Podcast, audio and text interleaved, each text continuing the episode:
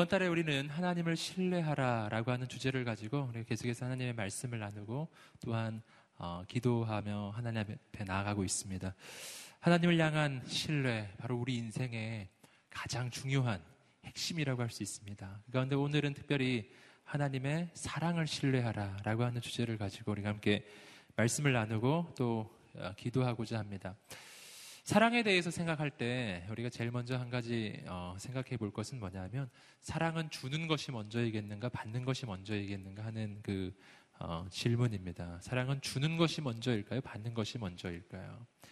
어, 뭐 어떻게 보면 너무나 당연한 대답이 나올 텐데요. 어, 많은 경우에 우리는 사랑이라고 하면 어, 우리는 교회에서 교육을 받기를 아가페이 사랑, 수고하고 헌신하고 상대를 위해 나를 내어주는 사랑, 이러한 사랑을 어, 우리는 끊임없이 교육을 받, 받지요. 그래서 사랑하면 어, 실은 어, 부담이 되고 조금 어렵게 느껴지는 것이 사실입니다. 그리고 사랑하면 내가 무언가를 주어야만 하고 내가 헌신해야 하는 것이 아니겠는가라고 우리는 적어도 이론적으로는 알고 있습니다. 그 이론이 나를 어렵게 만드는 거죠. 근데 그래서 사랑을 주는 것이 먼저이겠느냐, 받는 것이 먼저이겠느냐. 그러면 정말, 정말 정상적으로 열심히 교회에서 신앙생활을 하는 사람이라면, 아유, 사랑은 주는 것이죠. 그런 게 아니겠어요? 노래도 있잖아요. 사랑은 참으로 버리는 것. 할렐루야. 맞아요. 사랑은 주는 거예요. 주는 거. 주는 게 맞습니다. 그런데 저는 오늘 이 밤에 한 가지를 기억해야 된다고 생각합니다. 주기 위해서는 받아야 된다는 것이죠. 우리 인간은 내가 가지지 못한 것을 절대로 줄 수 없습니다. 없는데 어떻게 줄 수 있겠어요? 그러니까 정말 어, 단순하고도 어, 좀 어, 정말 어, 쉬운 답 같지만 사랑은 참 어, 원래는 받는 게 먼저라고 하는 것이죠. 그래서 성경을 읽어보시면은 이 사랑에 대해서 이야기할 때 하나님도 우리에게 이 사랑에 대해서 이렇게 말씀해 주셨어요. 우리 함께 어, 요한일서 4장 10절 말씀 우리 자막이 나오는군요. 함께 한번 읽어보시겠습니다. 시작. 사랑은 여기 있,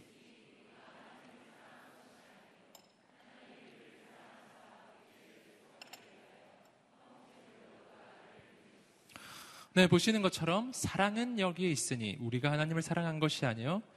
뭐라고요? 하나님이 우리를 사랑하사 그의 아들을 우리에게 보내주셨다는 것이죠. 나의 사랑이 먼저가 아니라 하나님으로부터 오는 그 사랑이 언제나 먼저입니다. 그래서 그 사랑이 내 안에 채워질 때, 그 사랑이 넘쳐나서 그 사랑이 또 다른 사람에게로 흘러가는 것이라는 사실이죠.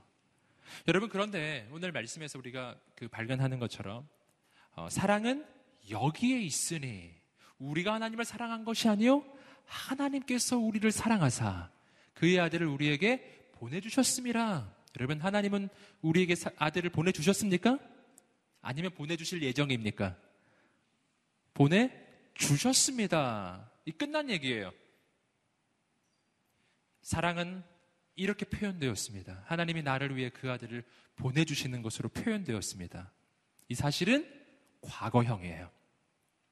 자, 여기서 우리는 한 가지 중요한 사실을 발견할 수가 있습니다. 우리는 사랑을 받을 예정인 사람일까요? 아니면 사랑을 이미 받은 사람일까요? 이미 받은 사람이에요. 네. 최소한 그 사랑은 2000년 전에 십자가에서 이미 표현되었습니다. 그리고 성경이 말해주는 것은 그 하나님의 사랑이 2000년 전에 십자가에서 시작된 것이 아니고 실은 그 사랑은 태초부터 시작된 것입니다. 태초에, 태초 이전에, 창세 전에 하나님은 우리를 미리 선택하셨다고 성경은 이야기하십니다. 여러분, 우리는 사랑을 받는 인생이에요. 근데 이미 그 사랑은 태초 전부터 시작된 사랑이라는 것입니다. 여러분, 오늘 그 사랑이 영원 전부터 시작되어서 2000년 전에 십자가에서 표현되었고요. 그리고 그 사랑은 지금도 계속되고 있는 것입니다. 어, 그 문제는 뭔가요? 문제는 하나님의 사랑은 과거형이라고 말씀드렸죠. 과거에 이미 일어난 거예요. 이 가운데 하나님의 사랑을 못 받은 사람이 있을까요? 없습니다. 단한 사람도 없이 여러분 모두는 하나님의 사랑을 받은 사람입니다. 우리 가슴에 손을 얹고 한번 하나님의 음성을 스스로에게 말해 주시겠습니까? 하나님께서 나를 사랑하신다. 한번 말해 볼까요? 사랑하는 아들아, 사랑하는 딸아, 내가 너를 사랑한단다. 아멘. 그것이 하나님 아버지의 여러분을 향한 음성입니다. 영원 전부터 시작된 음성이죠. 그런데 뭐가 문제일까요? 내가 그 사랑을 모른다는 게 문제예요. 여러분, 내가 모른다고 해서 없는 건 아니에요. 내가 느끼지 못하는 것이 문제입니다. 내가 느끼지 못한다고 해서 역시 없는 것이 아닙니다. 여러분, 참 신기하게도 분명히 있는데 내가 잘 못 느끼는 것이 있더라고요. 분명히 존재하고 있는데 내가 잘 못 느끼는 거예요. 어, 가령 예를 들면 이런 것이죠. 어, 여러분은 지금 어, 지구의 중력을 느끼십니까? 여러분 이 땅에서 살아갈 때 wow 지구의 중력은 너무 세 이렇게 이렇게 생각하시는 분 계신가요? 예. 여러분 아마 이렇게 느낄 거예요. 어우 내 몸이 무거워. 할렐루야. 몸이 무거우신 것은 중력을 세게 받기 때문이에요. 예. 아, 여러분, 실은 지구가 날 끌어 당기는 거예요. 예, 여러분 똑같은 몸무게를 가지고 달에 한번 가보십시오. 당장 6분의 1로 줄어들 것입니다. 달에 가시면 다이어트를 안 해도 되시는 거예요. 어, 분명 있으나 내가 잘 못 느끼는 것이 있습니다. 분명 있지만 잘 못 느껴요. 여러분, 요즘에 생수 사 먹지 않습니까? 생수 사 먹죠? 사 먹잖아요. 하지만 전 분명히 기억합니다. 제 나이가 뭐 그렇게 많은 것도 아니지만 사실 제가 초등학교 다닐 때만 해도 어디 외국에서는 막 물을 사 먹는다는 이런 이야기를 가끔 제가 들었었어요. 그래서 참 신기하다. 어떻게 물을 사 먹냐. 제가 초등학교 때 기억이에요. 그때 그런 기억이 납니다. 네. 왜냐면 물은 당연히 그냥 막 먹는 거였죠. 그 시절에는. 요즘엔 그렇지가 않죠. 지금에서야 아는 것이죠. 마실 물이 있다, 있다는 것. 이것은 진짜 놀라운 축복인데 옛날엔 잘 몰랐었던 것이죠. 여러분, 분명 있는 것인데 잘 못 느끼는 거 굉장히 많습니다. 예. 내가 잘 못 느낀다고 해서 없는 것이 아니라는 사실이에요.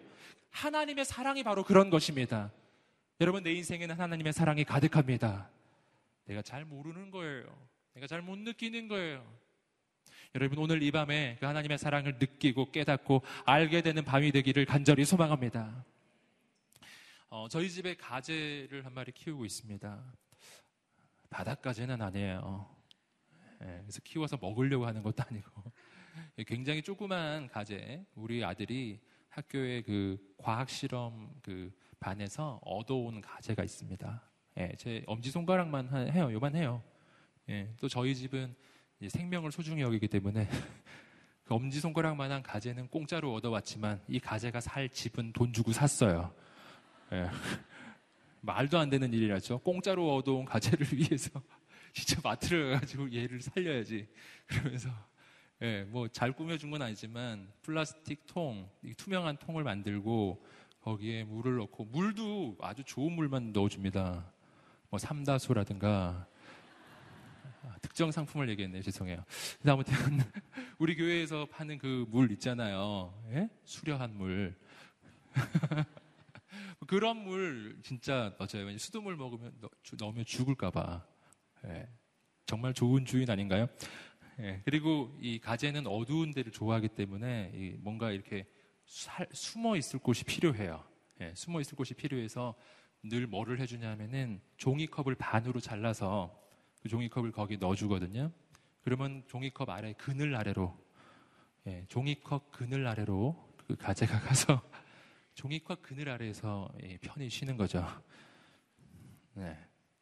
그런데 그, 그, 그 가재에게 누가 먹이를 제일 많이 주는가? 제가 제일 많이 줍니다.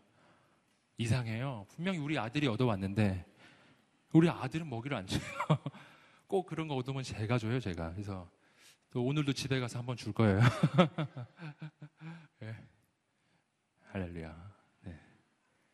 근데 제가 놀라운 사실을 먹이를 줄 때마다 발견해요. 얘는 못 알아봐요.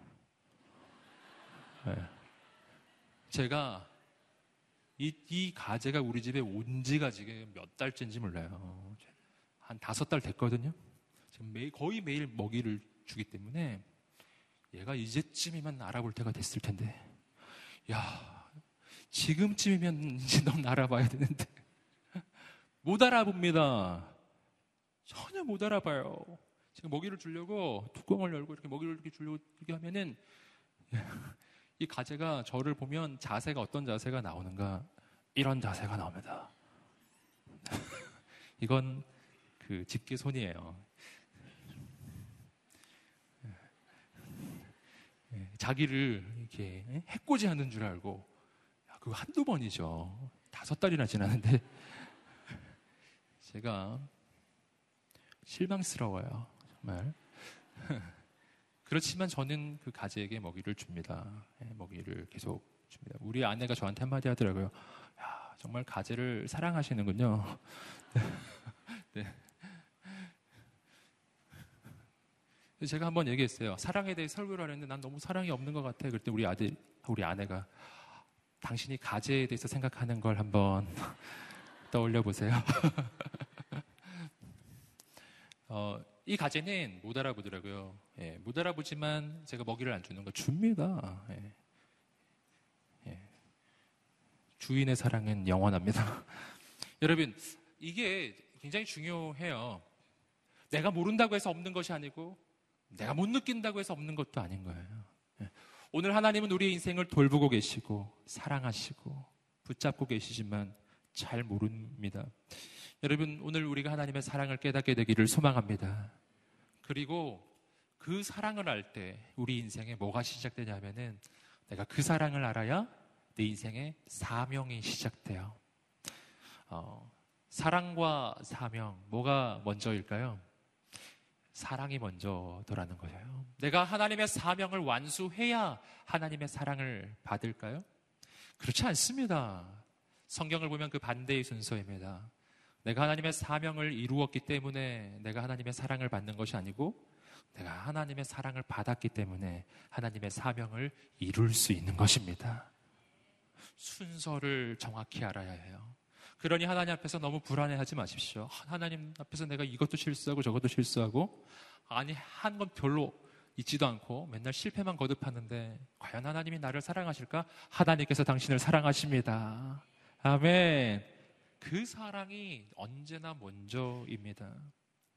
어, 왜 그렇습니까? 왜냐하면 그 사랑을 받아야 그 사랑을 전할 수가 있지요. 사명은 하나님의 사랑을 전하는 것이 본질이거든요.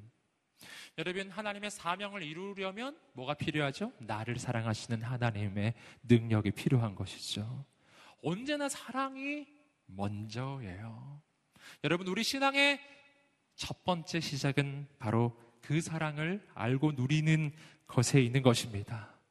그래서 하나님께서 그의 아들 예수님이 그의 공생의 사역을 시작하실 때 제일 먼저 예수님이 3년의 공생의 사역을 시작하실 때 제일 먼저 하나님께서 그 아들 예수님께 해주신 하늘로부터의 음성이 있습니다. 이 음성을 우리가 기억해야 됩니다. 함께 마태복음 3장 16절과 17절의 말씀을 읽어보시겠습니다. 시작.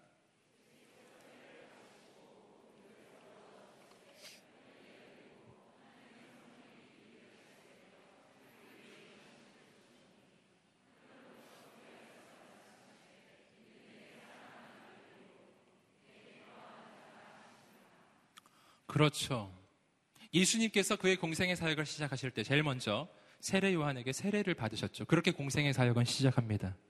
근데 그렇게 공생의 사역이 시작할 때 그때 하나님께서 하늘로부터 주의 음성, 하늘의 음성, 아버지의 음성을 들려주셨어요. 이 음성이죠. 아까 읽으셨던 것처럼 이는 내 사랑하는 아들이요, 내 기뻐하는 자라. 함께 한번 따라해 보실겠어요? 이는 내 사랑하는 아들이요, 내 기뻐하는 자라. 아멘. 이것이 바로 아버지가 아들에게 들려준 음성입니다. 언제 들려주었죠? 모든 사역을 이룬 후였습니까? 아닙니다. 아무것도 하지 않았을 때. 아직 예수님은 그분의 그 사역을 아직 시작하지 않으셨어요. 여러분, 아무 일도 하지 않았을 때 아버지는 아들에게 말해줍니다. 이는 내 사랑하는 아들이요. 내 기뻐하는 자라. 내가 너를 사랑하고 내가 너를 기뻐하노라. 아무것도 하지 않았지만 아직 아무 일도 일어나지 않았지만 너가 한 일은 없지만 그래도 나는 너를 사랑하고 내가 너를 기뻐하노라. 내가 너를 사랑하는 이유는 너가 대단한 기적을 이루었기 때문도 아니고 대단한 업적을 이루었기 때문도 아니고 십자가를 졌기 때문도 아니란다. 내가 너를 사랑하는 이유, 내가 너를 기뻐하는 이유는 내가 나의 아들이기 때문이란다. 아멘. 여러분, 하나님이 당신을 사랑하시고 기뻐하십니다. 바로 이 음성 때문에 예수님이 그분의 공생의 사역을 감당하실 수가 있는 것입니다. 내가 어떻게 하나님의 사명의 길을 걸어갑니까? 내가 이 사명을 완수해야 하나님의 아들로 합격될 수 있기 때문에 사명을 이루어 가야 한다면 그 사명을 이루는 길이 불안할 것입니다. 힘들 거예요. 어, 과연 내가 하나님께 합격할 수 있을까? 늘 불안불안한 인생을 살아갈 것입니다. 여러분, 전 하나님이 우리 인생을 그렇게 불안하게 만드신다고 생각하지 않습니다. 여러분, 내가 하나님의 사랑받는 이유는 하나뿐이에요. 내가 하나님의 아들이요, 딸이기 때문입니다. 그 사랑이 이미 내게 있고 난 사랑받는 아들이기 때문에 나의 아버지께서 나를 통해 놀라운 일을 이루실 것입니다. 아멘. 할렐루야. 여러분, 그러니 오늘 우리의 인생 가운데 가장 먼저 알고 깨닫고 누릴 것 바로 하나님의 사랑이라고 하는 것입니다. 오늘 어, 이사야 41장 8절부터 11절까지의 말씀은 바로 그러한 하나님의 그 사랑의 고백이라고 할 수 있습니다. 나를 사랑하시는 나의 하나님께서 나를 왜 선택하시고 나를 사랑하시고 하나님 나를 사랑하시기 때문에 나의 인생을 어떻게 대해 주시는지 오늘 말씀이 우리에게 보여주고 있습니다. 여러분, 이 말씀이 선포될 때 오늘 하나님이 나를 얼마나 사랑하시는지를 알고 깨닫게 되기를 주님으로 축복합니다. 예, 성경에서 가장 위대한 격려와 위로의 말씀이 오늘 말씀에 적혀져 있습니다. 여러분 이 말씀이 우리 인생에 우리의 심령에 새겨지기를 주님으로 축복합니다. 우리가 함께 하나님의 말씀 이사야 41장 8절 말씀을 읽어 보시겠습니다. 시작.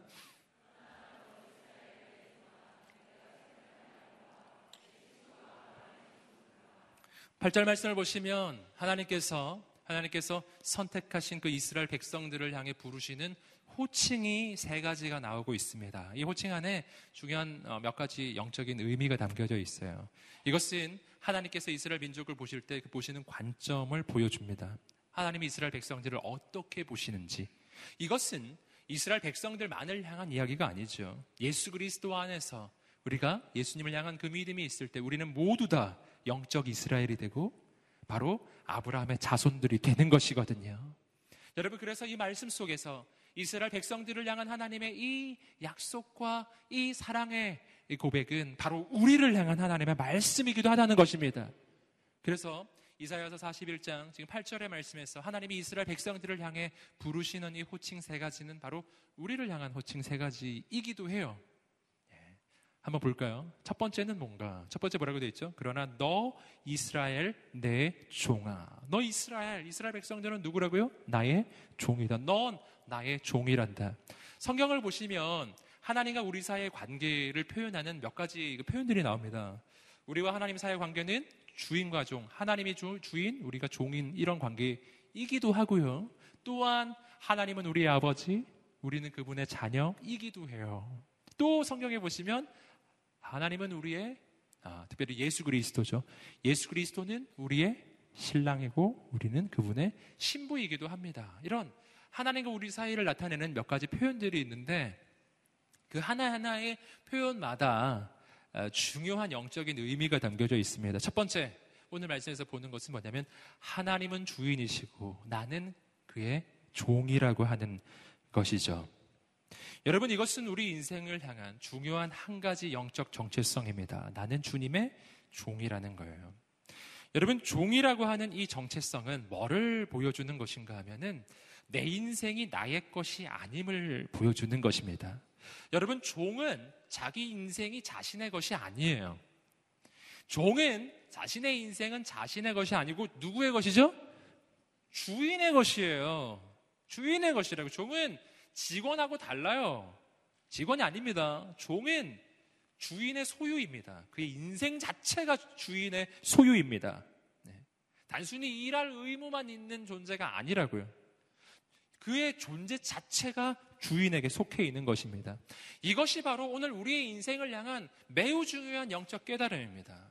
난 내 것이 아니고 난 주님의 것이라는 사실이죠.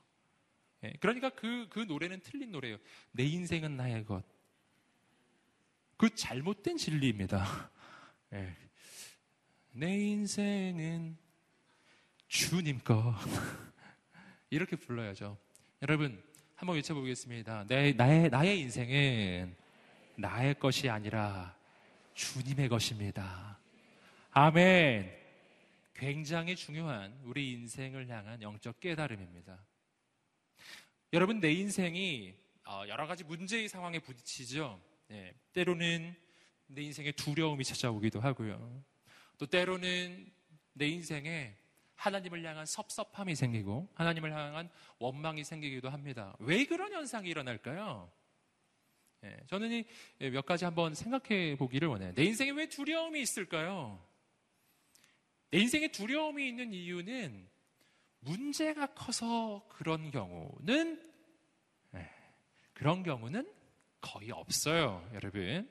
그렇지 않아요. 우리는 흔히 생각하기를 내 인생에 문제가 크고 장애물이 크기 때문에 내게 두려움이 다가오고 이 두려운 것은 당연한 거라고 여기지 않습니까? 그러나 그렇지 않아요. 하나님의 사람에게 두려움이란 정상적 반응이 아닙니다. 여러분, 하나님의 사람을 향해 하나님이 언제나 해주시는 말씀이 두려워하지 말라. 아멘. 하나님 이렇게 말씀하지 않으셨어요.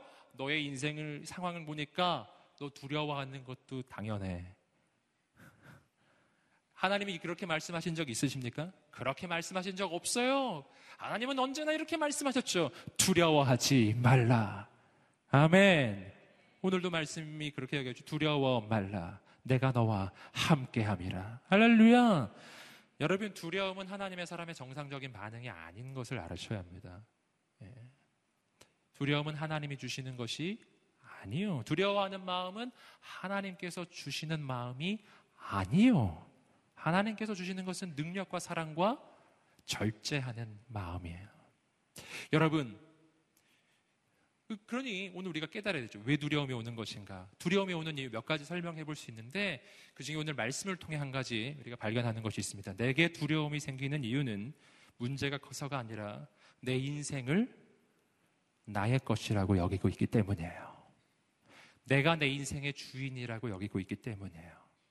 내 인생의 주인은 내가 아닌데 내가 주인이라 여기고 있어서 바로 그때 내 인생에 찾아오는 첫 반응이 두려움이라고 하는 반응입니다. 왜 그렇죠? 왜냐하면 언제나 주인이 책임지는 것이기 때문이에요. 여러분 항상 종은 책임이 없어요. 네, 책임은 주인이 지는 것입니다. 그러니까 내가 내 인생의 종이 아니라 내가 내 인생의 주인이라고 여기는 그 순간, 그 순간 즉시 내 인생 전체는 나의 책임 속으로 들어오는 걸. 내가 책임져야 되는 내가 책임질 능력이 없기 때문에. 그래서 즉시 내 마음속에 찾아오는 것이 두려움이에요. 그래서 내가 내 인생을 내가 종이 아니라 주인이라고 여기는 것과 내가 두려움을 느끼는 것은요, 거의 동시에 일어나는 것이 일입니다. 여러분, 오늘 우리가 깨닫게 되기를 소망합니다. 예. 그러니까 내가 이 두려움을 이기기 위해서 어떻게 해야 될까요? 내가 이 두려움을 이기기 위해서 필요한 일은 나의 조건을 갖추고, 나의 배경을 갖추고, 나를 도와줄 인맥을 찾는 일이 아니라는 것입니다. 그런 것으로 두려움이 사라지지가 않는 거예요. 정말 본질적 해결책이 내게 필요한데요. 그 본질적인 해결책은 내 인생의 진짜 본질을 깨닫는 것입니다. 여러분, 오늘 해보십시오.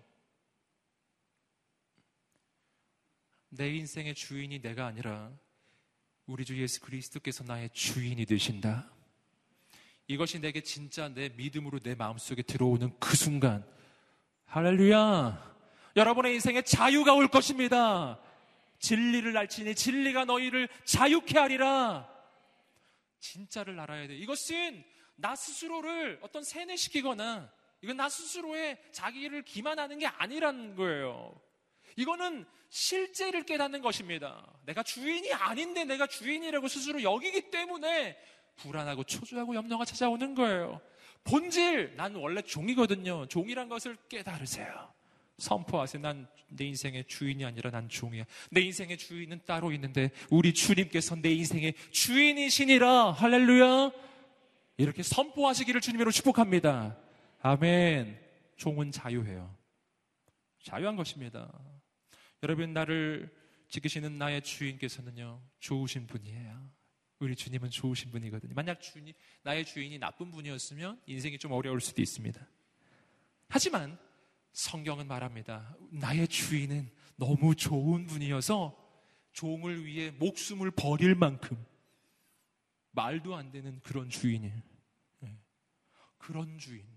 나를 너무 사랑하고 그리고 종을 위해서라면 무엇이든 하는 여러분 그 종을 위해서 여러분 온 우주를 동원하는 능력의 주님.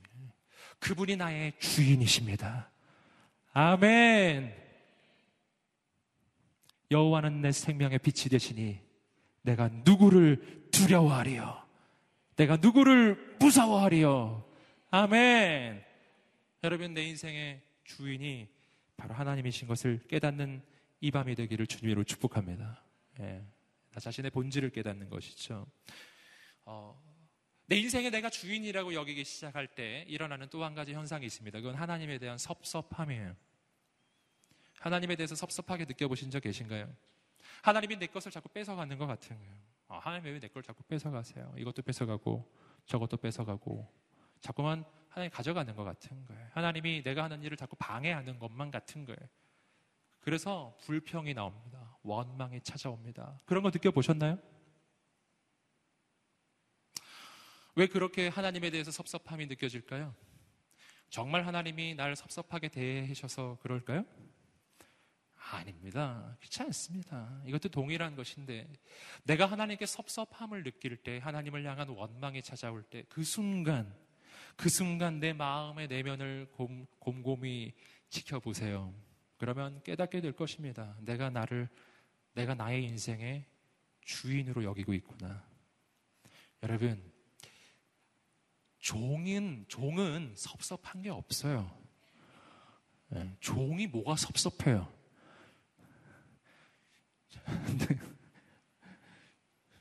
종이 뭐가 섭섭한 게 있어요? 원래 아무것도 없는데 주인이 밥, 밥한 술이라도 주면 감지덕지 한 거죠. 예, 뭐가 섭섭해요? 내가 내 인생에 주인이 아님을 깨달아야 합니다. 내가 내 인생의 주인이라고 여기기 때문에 섭섭해요. 내가 내 인생의 주인이라고 여기기 때문에 하나님께서 내 것을 가져간다고 느껴요. 가져가신다고 느껴요. 그러나 곰곰이 생각해 보십시오. 그것이 진짜 당신의 것인가요? 내 인생에 내 것이 있었던가요? 내 인생에 대체 무엇이 내 것인가요? 내 인생의 소유 중에서 내가 가진 거라고 여기는 것 중에 진짜 당신의 것이 있나요? 없습니다. 네. 없습니다. 그 말이 맞아요. 공수래 공수검. 어, 진리가 담겨진 말이죠. 여러분, 진짜 당신의 것은 만약 진짜 당신의 것이라면 그거 어머니 뱃속에 들고 나왔어야 했고요. 일단 첫 번째. 두 번째, 진짜 그게 당신의 것이라면 이 땅을 떠날 때 그거 가지고 가시, 가셔야 돼요. 진짜 당신의 것이면. 그런데 저 천국에 가실 때 혹은 간혹 지옥에 가실 때 예. 혹시 이 땅에서 있는 것 중에 들고 가실 거 혹시 있으신가요? 가지고 가실 수 있어요? 예. 가져갈 수 있는 건 없습니다. 여기서 다 놓고 가는 거예요. 다 놓고 가는 거예요. 근데 어떻게 그걸 내 거라고 하죠? 그게 어떻게 내 거예요? 여기서 다 놓고 갈 건데. 여러분, 내 건 없습니다. 하나님 주셔서 있는 거예요. 그러니 요배 고백이 맞는 고백인 거예요. 주신 자도 여호와시요 취하신 자도 여호와시니 오직 하나님께서 영광을 받으실지니까. 할렐루야. 아멘. 여러분, 원래 없는 것이거든요. 그러니 오늘 내가 하나님 앞에서 보여야 될 반응은 뭐냐면 내가 진짜 종이라는 걸 깨닫는다면 내가 하나님 앞에서 해야 될 반응은 오직 하나뿐이에요. 감사. 뭐가 있는, 있다면 다 하나님의 은혜이거든요. 여러분, 오늘 내가 이곳에 올 수 있었던 것도 감사. 오늘 저녁 드셨나요? 드신 분은 드실 수 있었음에 감사. 못 드셨나요? 응. 그러면 다이어트 할 수 있었음에 감사. 여러분, 다 감사한 것 뿐인 것이죠. 뭐라도 하나 있으면 예, 다 감사할 것들입니다. 더 중요한 사실이 있습니다. 나의 주인은 정말 좋으신 분이어서 내게 있는 것을 잠시 가져가시는 듯 하나 그러나 그렇게 느껴질 때가 있지만 그 뒤에 더 좋은 것으로 내 인생을 채워주시는 나의 주인이시라는 것입니다. 하나님의 역사는 그런 것이죠. 내가 작은 어, 미랄 하나를 땅에 심으면 그 하나를 잃는 것처럼 느껴지지만 그러나 30배, 60배, 100배 열매가 맺어지는 것입니다. 예수 그리스도께서 십자가를 지실 때 그 십자가를 선택하면 내 목숨을 잃어버리는 것처럼 느껴지지만 3일 뒤에 다시 찾는 거예요. 그뿐만 아니라 모든 이름이 뛰어난 이름으로 높여지는 것입니다. 할렐루야. 여러분, 나의 주인은 좋으신 분이십니다. 그분은 나를 사랑하시는 분이세요. 여러분 이것을 믿으시기를 주님 이름으로 축복합니다. 하나님의 놀라운 역사가 일어날 것입니다. 오늘 말씀을 보시면 또 한 가지 어, 표현이 나옵니다. 두 번째, 내가 선택한 야고바 이렇게 그 이스라엘 백성들을 부르십니다. 함께 말해보겠습니다. 내가 선택한 야고바. 아멘. 호칭이 조금씩 다르다는 걸 아시겠죠? 첫 번째 이스라엘 내 종아. 두 번째 내가 선택한 야고바. 야고바 야고바라고 하는 호칭으로 이스라엘 백성들을 지금 부르고 있습니다. 야고바라고 하는 이 호칭에는 굉장히 중요한 영적 의미가 담겨져 있습니다. 특별히 내가 선택한 야고바 이렇게 돼 있죠. 난 야곱을 선택하였다라는 뜻이에요. 야곱은 어떤 의미를 가집니까? 야곱은 그 이름 자체가 속이는 자라고 하는 의미를 가지고 있죠. 야곱은 그의 인생 자체가 뭐를 보여주냐 하면은 도무지 하나님께로부터는 선택을 받을 만한 자격이 없는 자를 보여주는 것입니다.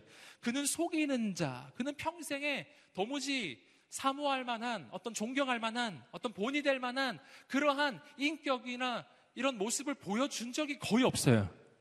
놀랍게도. 별로 없어요. 이름 그 자체입니다.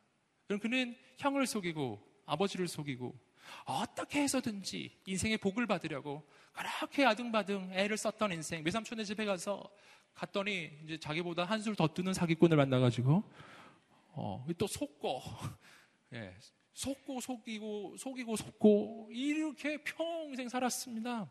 아등바등 어, 야곱의 인생에 한 가지 키워드가 있다면 그건 복이에요, 복. 그는 인생에 한 가지를 추구했습니다. 복. 난 복 받는 인생이 되고 싶어. 예. 그래가지고 그렇게 애를 쓰며 살았고요. 애를 쓰고 애를 써서 진짜 정말 축복을 받아서 정말 적어도 물질적으로는요. 정말 그 지역 일대 대단한 인물이 됐죠. 예. 그러나, 그러나, 우리가 한 가지 사실을 알아야 합니다. 뭐냐 하면 야곱인 그렇게 아등바등 애를 써서 복을 받으려고 다른 사람을 속이고 그렇게 사기를 치고 그렇게 악한 방법을 써서 그렇게 살 필요가 없었다는 거예요, 사실은. 원래는 그래요. 여러분, 그가 그렇게 다른 일을 속이고 빼앗고 그렇게 살았기 때문에 늘 불안했고 형에게 쫓기고 외삼촌에게 쫓기고 인생이 언제나 어려웠고 그 집안은 분란이 그치지가 않았던 집안 그렇게 인생을 살았던 것이죠. 그러나 그가 그렇게 추구했던 그 복, 그가 그렇게 추구해서 애를 써서 인간적으로 얻었던 그 복이 실은 하나님께서 원래 그에게 주시려고 결정했던 것이란 사실이에요. 그는 원래 하나님의 복을 받기로 결정된 인생이었어요. 창세기 25장 23절에서 야곱이 태어나기 전에 그가 아직 어머니의 뱃속에 있었을 때 하나님께서 그의 어머니 리브가에게 해주신 말씀입니다. 함께 읽어보시겠습니다. 시작. 여호와께서 그녀에게 말씀하셨다.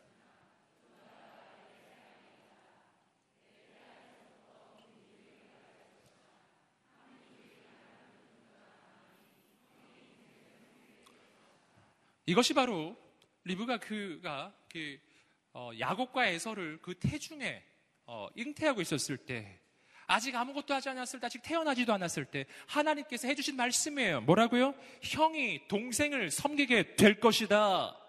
여러분 하나님이 미리 선택하셨습니다. 여러분 왜 야곱이 장자의 축복을 받게 되는지 아시겠어요? 야곱 스스로는 애쓰고 힘써서 다른 일을 속여가지고 자기가 빼앗은 거라 여겼지만 실은 그는 원래 장자의 축복을 받기로 원래부터 태어나기 전부터 선택되고 결정된 사람이었다는 사실입니다. 그런데 그가 그 하나님의 약속을 이미 어머니로부터 주어지고 있는 이 하나님의 약속을 믿지 못해서 하나님께 맡기지 아니하고 자기 힘과 자기 노력으로 애쓰고 힘써서 무언가를 성취하려고 애를 썼지만 여러분 그러나 실은 그는 그렇게까지 안 했어도 됐었던 인생이었어요. 뭐가 필요하죠? 하나님을 의지하고 하나님께 맡기는 인생이 되어야 한다는 것입니다. 여러분, 하나님께 맡기는 인생이 되시기를 주님으로 축복합니다. 하나님을 의지하시기를 주님으로 축복합니다. 하나님을 신뢰하시기를 주님으로 축복합니다. 하나님의 그 사랑을 신뢰하시기를 주님으로 축복합니다. 아멘. 여러분, 야곱의 인생은 야곱 한 사람의 인생을 보여주는 것이 아니라 실은 도저히 하나님의 선택을 받을 수 없는 인생, 도저히 본받을 만한 인격과 신앙을 가지지 못한 인생, 정말 연약하고 부족한 인생을 하나님이 선택해 주신, 주셨다는 것을 보여주고, 그러니 하나님이 나도 선택하신다는 것을 말해주는 것입니다. 여러분, 하나님께서 당신을 선택하셨습니다. 왠지 아시겠어요? 여러분, 우리가 밑에서도 보시겠지만, 부족하기 때문에 선택하시는 것입니다. 연약하기 때문에 선택하시는 것입니다. 약한 자를 통해서 강한 자를 부끄럽게 하시는 하나님. 여러분 그 하나님을 신뢰하시기를 주님으로 축복합니다. 아멘. 할렐루야. 편한 인생을 사십시오. 음, 내 힘으로 살면 인생이 험악해집니다. 예. 야곱이 스스로 고백했어요. 내가 험한 인생을 살았다고.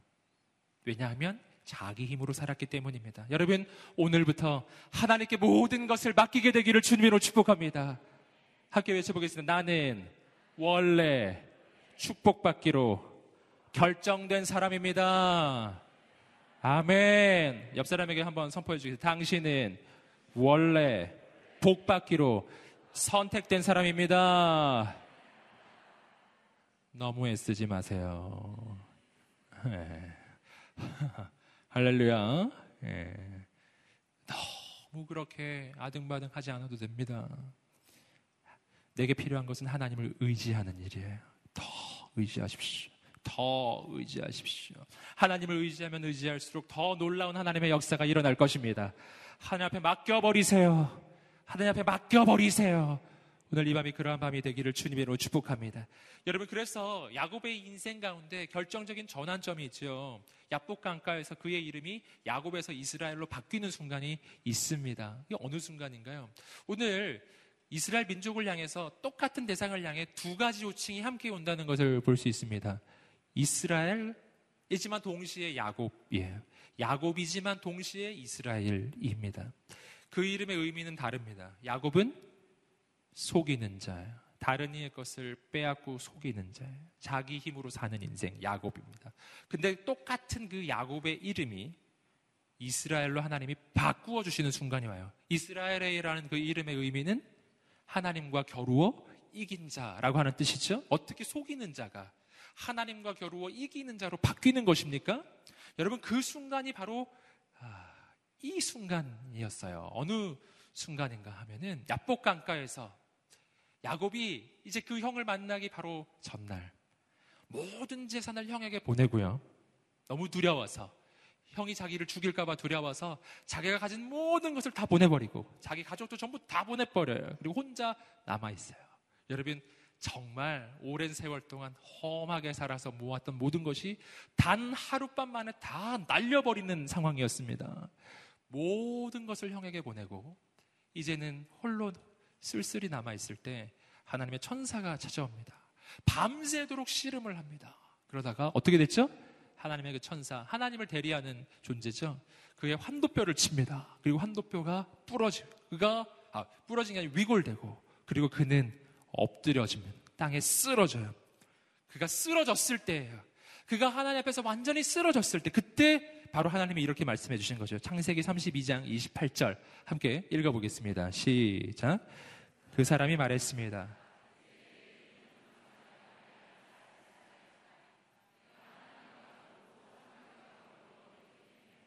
아멘. 내 이름은 이제 더 이상 야곱이 아니라 이스라엘이다. 내가 하나님과 겨루어 이겼기 때문이다. 여러분, 이거는 정말 정말 역설적 표현이에요.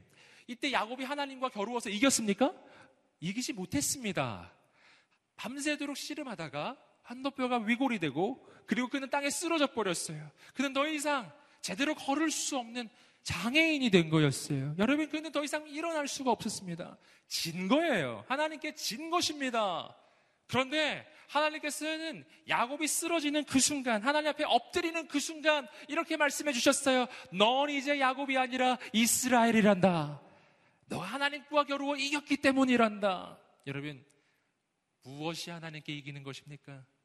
이것은 아주 역설적인 표현이죠.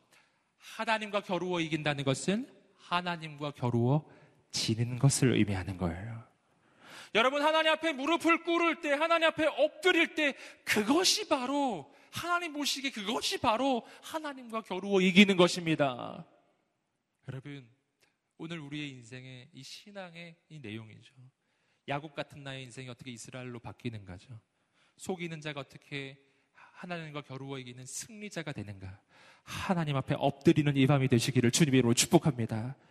오늘 말씀이 이렇게 이야기합니다. 그러나 너 이스라엘 내 종아, 내가 선택한 야곱아. 할렐루야. 그리고 또 이렇게 세 번째 이렇게 부르고 있죠. 내 친구 아브라함의 자손들아. 나의 친구 아브라함, 그 아브라함의 자손들아. 우리는 어떤 존재라고요?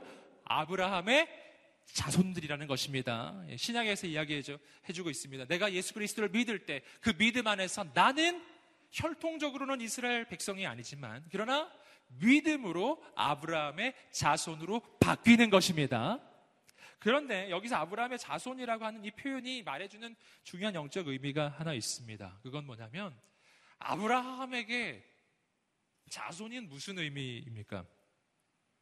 아브라함이 원래 자손이 있었습니까? 여러분, 아브라함은 원래 자손이 없었습니다. 아브라함은 원래 자식이 없는 사람이었어요. 여러분, 그는 언제 자식을 얻습니까? 100세 때 자식을 얻는 거예요.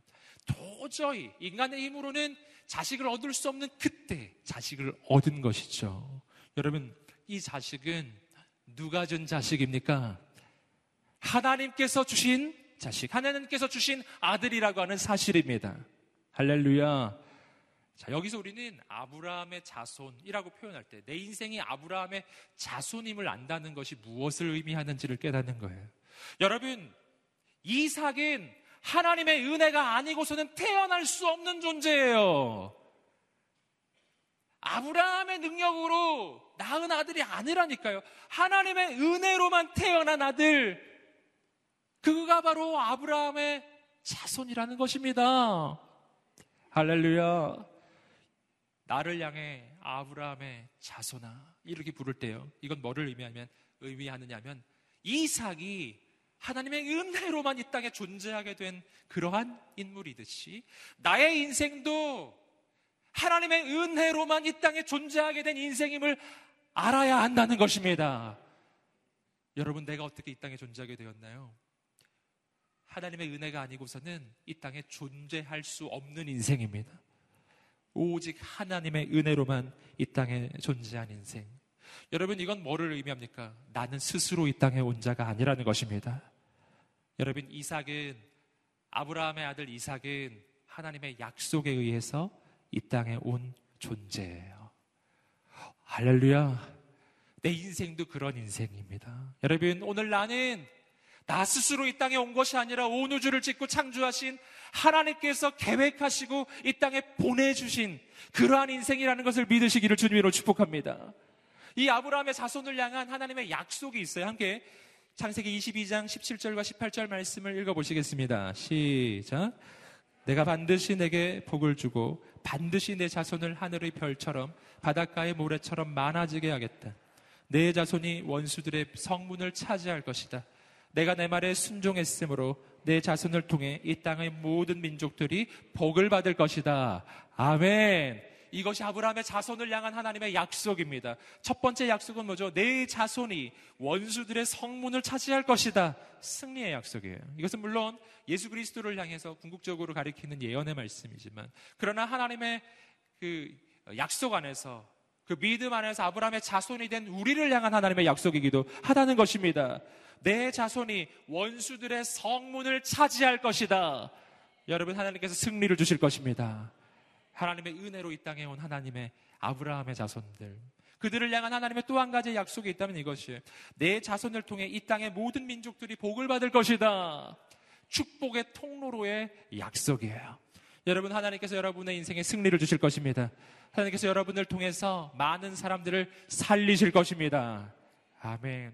이 호칭 속에서 우리는 우리 인생의 본질을 발견합니다. 하나님의 사랑받는 인생이 이런 인생이라는 것을 깨닫게 되는 것입니다. 계속해서 우리 구절 말씀을 함께 읽어보시겠습니다. 구절입니다. 시작. 내가 너를 땅 끝에서 머나먼 땅 모퉁이에서 불러 너를 데려왔다. 그리고 내가 내게 이렇게 말했다. 너는 내 종이다. 내가 너를 선택했고 너를 버리지 않았다. 구절 말씀을 보시면은 이렇게 돼 있죠. 내가 너를 땅 끝에서 머나먼 땅 모퉁이에서 불러 너를 데려왔다. 난 하나님께 어떤 인생이라고요? 하나님의 부름을 받은 인생이에요. 함께 외쳐보겠습니다. 나는 하나님의 부름 받은 인생입니다. 아멘. 이 부름을 받았다라고 하는 것은 또 다른 말로 하면 하나님의 선택을 받았다라고도 표현할 수 있어요. 나는 하나님의 부름을 받고 하나님의 선택을 받았는데 어디서 부름을 받았다고요? 땅 끝에서 부름을 받았다고요. 땅의 모퉁이에서 부름을 받았다는 것입니다. 이게 뭐를 얘기해요? 땅 끝은 뭐를 이야기하는 것입니까? 좋은 데가 아니란 뜻이에요. 여러분, 역사의 중심에 있는 인생이 아니란 뜻이에요. 역사의 변두리에 있는 인생이라는 것입니다. 변두리 인생. 그죠? 시골 출신. 경력을 축복합니다. 예. 전에도 말씀드렸죠. 예수님도 시골 출신이에요. 그래서 늘 격려합니다. 예. 나사렛에서 무슨 선한 것이 날 수 있느냐? 그가 바로 예수 그리스도세요. 여러분, 여러분 격려하고 축복합니다. 내가 땅 끝까지 가 있어도 땅의 모퉁이가 있어도 하나님께서 나를 불러 내실 것입니다. 굉장히 중요해요. 자, 여기서 우리는 아주 중요한 사실을 깨달을 수 있습니다. 내 인생에서 중요한 것은 내가 어디에 있느냐가 아니라는 사실이에요. 내가 어디에 있느냐 때문에 고민하지 않으시기를 주님으로 축복합니다. 성경은 이렇게 말한다고요. 언제나 이렇게 말해요. 내가 땅 끝까지 가 있어도 내가 거기서 너를 찾아낼 것이다. 여러분, 내 인생에 중요한 것은 나의 인생의 위치가 아니라 하나님이십니다. 하나님이십니다. 여러분, 위치를 추구하지 마시고 하나님을 추구하시기를 주님으로 축복합니다. 내가 땅끝 땅에 모퉁이가 있어도 거기서 내가 하나님을 추구하고 하나님을 만난다면 그 하나님이 내 인생을 붙잡아서 세워주실 것입니다. 여러분, 어, 우리가 성경에서 보시는 것처럼 우리가 지난주에 하나의 말씀 통해서 보셨죠? 요셉의 인생. 그의 인생 마찬가지. 그가 감옥 속에 있어도 노예가 되어 있어도 사람들이 기억할 수 없는 저 바닥 끝에 떨어져 있어도 하나님이 그를 기억하시면 어느 날 그를 붙잡아서 총리로 세우시더라는 것이죠. 할렐루야. 허황된 꿈을 꾸라는 얘기가 아니에요. 오늘 말씀드리는 것은 내 인생의 중요한 분은 하나님이시라는 것입니다. 어, 또한 오늘 말씀은 이렇게 이야기하고 있어요. 땅 끝에서 내가 너를 불렀고, 그리고 또 이어지는 구절 속에서 너는 내 종이다. 내가 너를 선택했고 버리지 않았다. 난 너를 선택했단다. 어디서요? 땅 끝에서 선택했어요. 하나님의 선택의 차이점을 우리는 여기서 다시 한번 발견할 수 있는 것입니다. 성경을 보시면 하나님이 왜 이스라엘 민족을 선택했는지 설명하시는 구절이 나옵니다. 함께 신명기 7장 7절 말씀을 읽어보시겠습니다. 시작. 여호와께서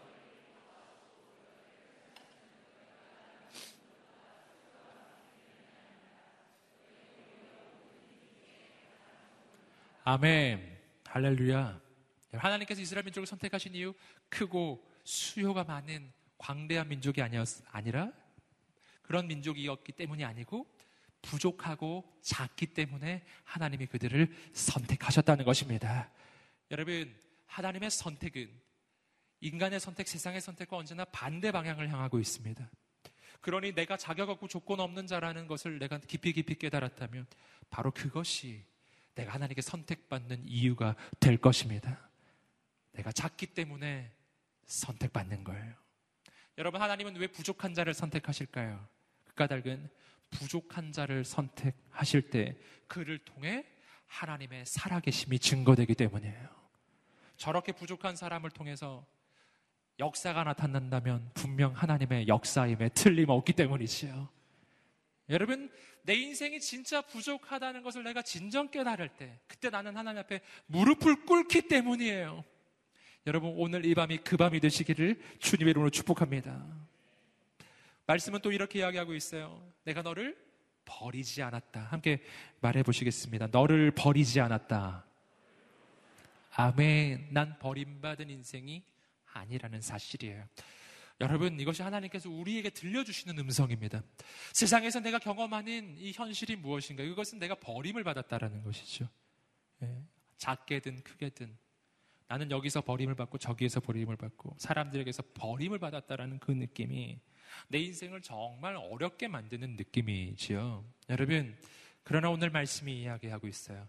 온 세상이 다 나를 버려도 온 우주의 주인이신 하나님께서는 나를 버리지 않으신다고 말씀하십니다.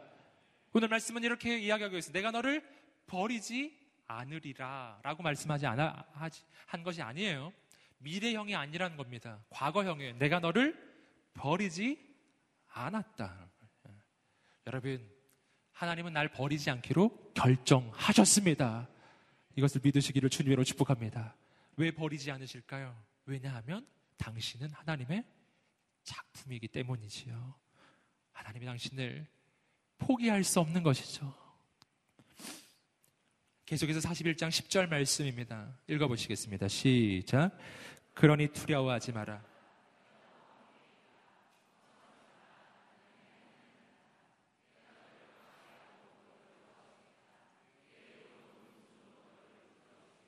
아멘. 그러니 두려워하지 마라. 내가 너와 함께 있다. 개혁 개정판으로 이 부분을 읽어드리겠습니다. 두려워하지 말라. 내가 너와 함께함이라. 놀라지 말라. 나는 내 하나님이 됨이니라. 할렐루야. 여러분 하나님께서 우리 인생을 향해서 말씀해 주시는 가장 중요한 영적인 격려와 위로의 말씀입니다. 네. 오늘 이 말씀이 우리의 인생과 10년 가운데 들려지게 되기를 주님으로 축복합니다. 예, 두려워하지 말라. 두려워하지 말라. 여러분, 이 음성을 오늘 이 밤에 듣게 될 때, 오늘 믿음으로 반응하면 우리 인생에 그 역사가 나타나기 시작할 것입니다. 아멘. 오늘 하나님께서 하나님의 백성들에게 찾아오셔서 두려워하는 백성들에게 찾아오셔서 해주시는 말씀은 두려워하지 말라라고 하는 명령형이라는 것을 꼭 기억하십시오. 여러분 하나님께서 명령하실 때 여러분 하나님의 이 말씀은 믿을 때에 그 말씀이 이루어지는 거예요. 하나님께서 두려워하지 말라라고 하는 이 말씀을 오늘 이사야 41장 10절에서 이스라엘 백성들을 향해서도 이야기하시고요. 성경을 보시면 수많은 하나님의 사람들에게 찾아오셔서 끊임없이 해주시는 말씀이 바로 이 말씀입니다. 가장 대표적인 케이스가 여우수아의 케이스죠. 여우수아가 모세의 뒤를 이어 이스라엘의 지도자가 되었을 때 정말 두려웠지요. 민족을 이끄는 지도자로 어느 날 세워졌을 때 얼마나 두려웠겠어요. 그 마음에 두려움이 있을 때 하나님께서 여호수아에게 찾아오셔서 해주신 것은 오직 하나예요. 말씀만 해주셨습니다. 두려워하지 말라. 말씀만 해주셨어요. 여러분 구체적인 조치를 취해 주셨나요? 안 취해 주셨어요. 그냥 말씀만 하셨어요. 여호수아 1장에 보시면 나옵니다. 두려워 말라. 여러분 왜 말씀만 하실까요? 왜 하나님은 자꾸 말씀만 하실까요? 오늘 이사야 41장 10절도 마찬가지잖아요. 말씀만 하고 계시잖아요. 이 말씀을 하기 전과 한 후에 어떤 구체적인 상황의 변화가 일어납니까? 일어나지 않습니다. 여호수아 1장에서 여호수아가 두려워하고 있을 때 그 전과 후에 하나님이 두려워하지 말라라고 말씀하시기 전과 말씀하신 후에 어떤 구체적 변화가 일어났습니까? 일어나지 않았습니다. 안 일어난다니까요. 그러나 이 말씀이 들려질 때 여호수아는 담대하게 일어나기 시작하는 것이죠. 여러분 어떻게 그런 것입니까? 왜 구체적인 변화가 아무것도 일어나지 않았는데 이 말씀만 듣고서 그의 인생은 달라지는 것이죠? 왜 그렇습니까? 아까 말씀드렸죠? 여러분 하나님의 말씀은 살아서 역사하는 능력이 있습니다. 살아서 역사하는 능력이 있습니다. 하나님께서 창세기 1장에서 빛이 있으라 라고 선포하셨습니다. 빛이 있으라 라고 선포하실 때 만물은 그 말씀에 믿음으로 반응해 믿음으로 반응하면 빛이 생기는 것입니다. 할렐루야. 하나님의 말씀이 들려질 때 그 말씀을 내가 믿음으로 반응하면 즉시 그 말씀이 이루어지는 거예요. 여러분, 동일해요. 하나님께서 우리에게 어떤 말씀을 들려주셨을 때 내가 믿음으로 반응하면 그 말씀이 내 심령과 나의 인생에 이루어지는 말씀입니다. 여러분, 환경이 바뀌어야, 바뀌어야 두려움이 사라지는 것이 아니에요. 왜 두려움이 사라지죠? 두려워하지 말라라고 온 우주를 지으신 창조주 하나님께서 내 영혼에 선포해 주셨기 때문이에요. 할렐루야. 어둠 속에 빛이 있으라 라고 할 때 빛이 생기듯이 두려움 가운데 있는 나의 영혼에 오늘 하나님께서 선포해 주십니다. 두려워하지 말라. 아멘. 아멘 소리가 좀 작으시군요. 다시 한번 해볼까요? 두려워하지 말라. 아멘. 여러분, 하나님의 음성을 믿음으로 받으세요. 이 말씀이 내 영혼에 지금 들려옵니다. 그 말씀을 받으면 내 영혼에 즉시 새로운 변화가 일어나기 시작합니다. 말씀이 능력이기 때문이에요. 말씀만 하옵소서 그 말씀이 내게 이루어지는 줄 믿습니다. 두려워하지 말라. 뭐라고요? 내가 너와 함께 하미니라. 할렐루야. 내가 너와 함께 함이니라. 자, 여기서 우리는 아주 중요한 사실을 발견합니다. 두려워하지 않을 수, 있, 않을 수 있는 이유. 하나님이 계시기 때문이라는 사실이죠. 뒤집으면 내가 두려워하는 이유는 내가 하나님을 보지 못하고 있기 때문이라는 거죠. 오늘 이 밤이 하나님을 보는 밤이 되기를 주님으로 축복합니다. 말씀은 계속해서 이렇게 이야기하고 있죠. 걱정하지 마라. 나는 내 하나님이다. 할렐루야. 여기서 말하는 이 하나님은 바로 창세기 1장에서 말하는 그 하나님입니다. 원어로는 엘로힘이라고 불려진. 여러분, 창조주 하나님. 내가 믿는 하나님은 온 우주의 창조주이십니다. 내가 이것을 믿기 때문에 그래서 내 인생에는 두려움이 사라지기 시작하는 것입니다. 말씀은 계속 이야기합니다. 내가 너를 강하게 하고 너를 도와주겠다. 내 의로운 오른손으로 너를 붙들어 주겠다. 주어를 보세요. 누구라고요? 내가. 여러분, 하나님께서 하실 것입니다. 여러분, 이사야 41장 10절의 말씀이 우리 인생 가운데 이루어지게 되기를 간절히 소망합니다. 마지막으로 이사야 41장 11절의 말씀을 함께 읽어보시겠습니다. 시작. 너를 향해 화내던 사람들은 모두 부끄러움을 당하고 너와 다투던 사람들은 아무것도 아닌 것 같이 돼 사라질 것이다. 아멘. 여러분 이것이 마지막으로 하나님께서 말씀해 주신 우리를 향한 약속입니다. 무엇을 이야기하고 있죠? 너를 향해 화내는 사람이 있을 것이고 너를 향해 공격하는 이도 있을 것이고 다투는 이도 있을 것이고 힘든 일이 있을 것이다. 라는 뜻이에요. 그러나 너를 향해 화내던 사람들이 부끄러움을 당할 것이고 너와 다투던 사람들은 아무것도 아닌 것처럼 될 것이다. 너의 인생에 공격이 있고 어려움이 있겠으나 그 가운데 하나님께서 반드시 승리를 주실 것이다. 역전의 하나님이시죠. 여러분, 오늘 이 하나님이 우리를 사랑하신다고 이야기하십니다. 오늘 이 밤에 이 약속의 말씀을 붙잡고 나를 사랑하시는 그 하나님께 간절히 기도하며 나아가지 않으시겠습니까? 오늘 이 밤에 이 모든 말씀은 나를 사랑하시는 하나님의 사랑의 고백입니다. 어, 내 인생에 무엇이 이루어질까요? 여러분, 나를 향해 약속하시는 하나님의 약속이 이루어질 줄 믿습니다. 이 약속의 말씀을 오늘 여러분에게 다시 한번 선포해 드리겠습니다. 우리가 함께 이 말씀을 듣고 기도하며 나가겠습니다. 그러나 나의 종너 이스라엘아, 내가 택한 야곱아, 나의 벗 아브라함의 자손아, 내가 땅 끝에서부터 너를 붙들며 땅 모퉁이에서부터 너를 부르고 내게 이르기를 너는 나의 종이라. 내가 너를 택하고 싫어하여 버리지 아니하였다 하였노라. 두려워하지 말라 내가 너와 함께함이라. 놀라지 말라 나는 내 하나님이 됨이라. 내가 너를 굳세게 하리라. 참으로 너를 도와주리라. 참으로 나의 의로운 오른손으로 너를 붙들리라. 보라, 내게 노하던 자들이 수치와 욕을 당할 것이요. 나와 다투는 자들이 아무것도 아닌 것 같이 될 것이며 멸망할 것이라. 살아계신 하나님, 오늘 이 밤에 그 하나님을 만나게 하여 주시옵소서. 두려움 가운데 있는 모든 자에게 하늘의 위로와 하늘의 용기를 부어 주시옵소서. 다시 한번 일어날 수 있는 힘을 부어 주시옵소서. 나의 인생이 어떤 인생입니까? 나의 인생의 주인이 내가 아니라 바로 하나님의심을 깨닫게 하여 주시옵소서. 나의 인생이 비록 야곱같이 부족하고 연약한 인생이지만 내가 그 하나님 앞에 무릎을 꿇을 때 나를 붙잡아 이스라엘로 세워주시는 하나님을 믿습니다. 오늘 이 밤에 역사하여 주시옵소서. 행하여 주시옵소서. 나의 나된 것은 오직 하나님의 은혜입니다.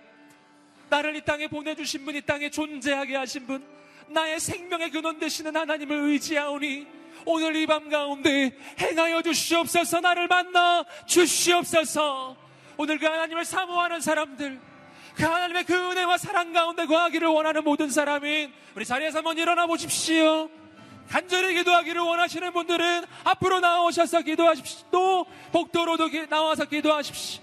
우리 간절히 기도하며 주 앞에 나갈 때 주 앞에 두 손을 들고 주여 세 번 외치며 간절히 기도하겠습니다.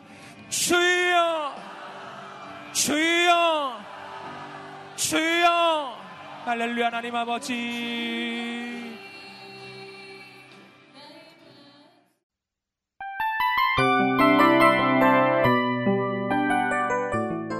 이 프로그램은 청취자 여러분의 소중한 후원으로 제작됩니다.